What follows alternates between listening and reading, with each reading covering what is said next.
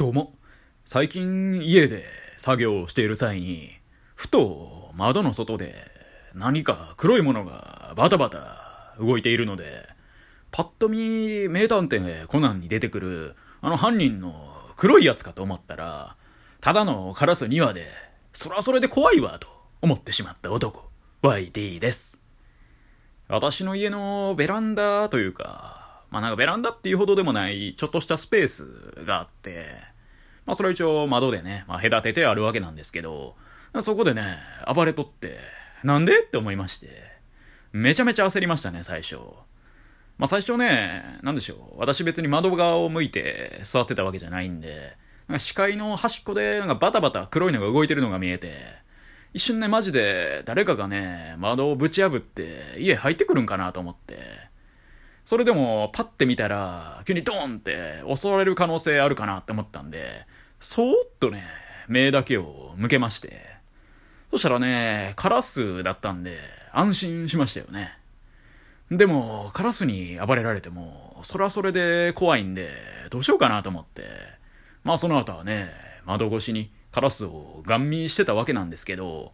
片方のね、カラスとパッと目が合いまして、まあ、要はカラスがね、なんか2羽でバタバタやってる中で、片方のカラスと目が合ったんですよね。それで、そのカラスがね、もう片方のカラスをなんか吹っ飛ばして、まあ、蹴っ飛ばしたんですかね。まあ、それ飛んでって、で、そのままね、2羽ともどっか行きましたね。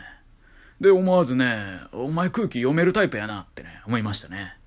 で、そのカラス2羽が、その後どうなったのか、結末は知りませんけどね。はい。今日はですね、記憶はサプライズだっていう、そういうタイトルで話していこうかなと思います。私よく思うことがありまして、それが人間ってね、本当にどうでもいいシーンばっかりね、無作為に覚えてるなと思いまして。私で言うとね、まあちょっと学生時代の女の子のまあ知り合いの例で言うと、その子のちょっとまあ、いやらしいシーンというか、いやらしいというか、まあおそらく恥ずかしいであろうシーンばっかり覚えていて、例えば、中学時代の同級生、M ちゃん。彼女はある日ね、まあなんでかわかんないですけど、まあ体育館があるんですよね。で、体育館の周りに高さ、まあ1メートルもないぐらいのすごい低い柵がなんかあって、で、その柵をちょうど乗り越えようとしてるタイミングでまあ、私もね、その近くに、まあ訪れたというか、近く通りかかって、でもね、女の子なんで、スカート履いてるじゃないですか。で、スカート履いてるものですから、その柵を乗り越える際に、思いっきりパンツ見えてて、みたいなね。あちなみにね、その M ちゃんとの思い出は私それしか覚えてないですね。他話したこととか何も覚えてないです。ただそのパンツが見えたっていう、真っ白のパンツが見えたっていう、それだけ覚えてますね。他にもこれは大学生時代のことなんですけど、まあちょっと気の強い S ちゃんっていう女の子がおりまして、まあ気が強いで S ちゃんって言ったらね、あそらそうかって感じですけど、まあ、別にこれはね、ただのイニシャルなんですけどね。その子の名字の。そんな S ちゃん。彼女が、まあね、ゼミの研究内容について、まあプレゼンしていて、まあ20人ぐらいね、ゼミ生と、まああと教授がいて、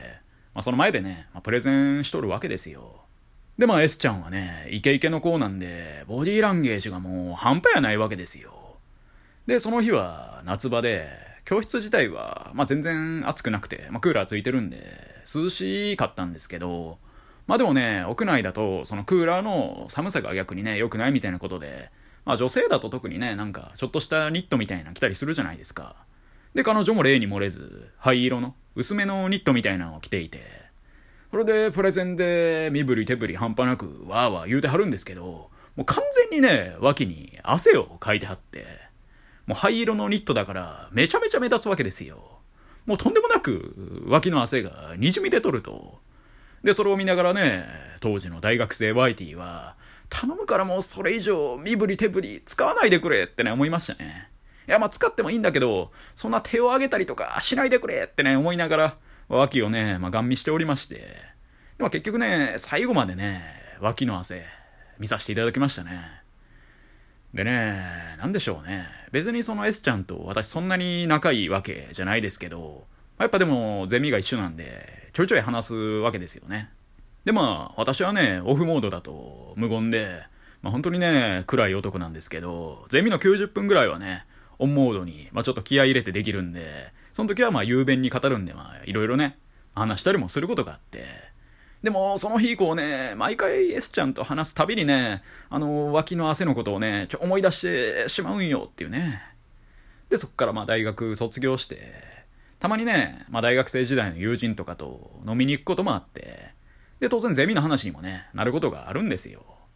そん中でね、S ちゃんの話題が出ようものなら、やっぱり私いつもね、あの、脇の汗のことを思い出しますもんね。まあ別にね、汗って誰しもかくし、まあ何も悪いことじゃないし、俺も夏場なんて汗でべちょべちょだし、まあ健康的でね、素敵やんとしか思わないですけど、まだ毎回そのシーンをね、思い出すんですよね。まあでもね、それをね、別に周りの奴らに言ったりはしなかったですけどね。まあみんな気づいてたかもしんないですけど、わざわざ言いはしないっていうね。まあそう大人の振る舞いは一応ちゃんとしますけど、でも自分の記憶の中ではね、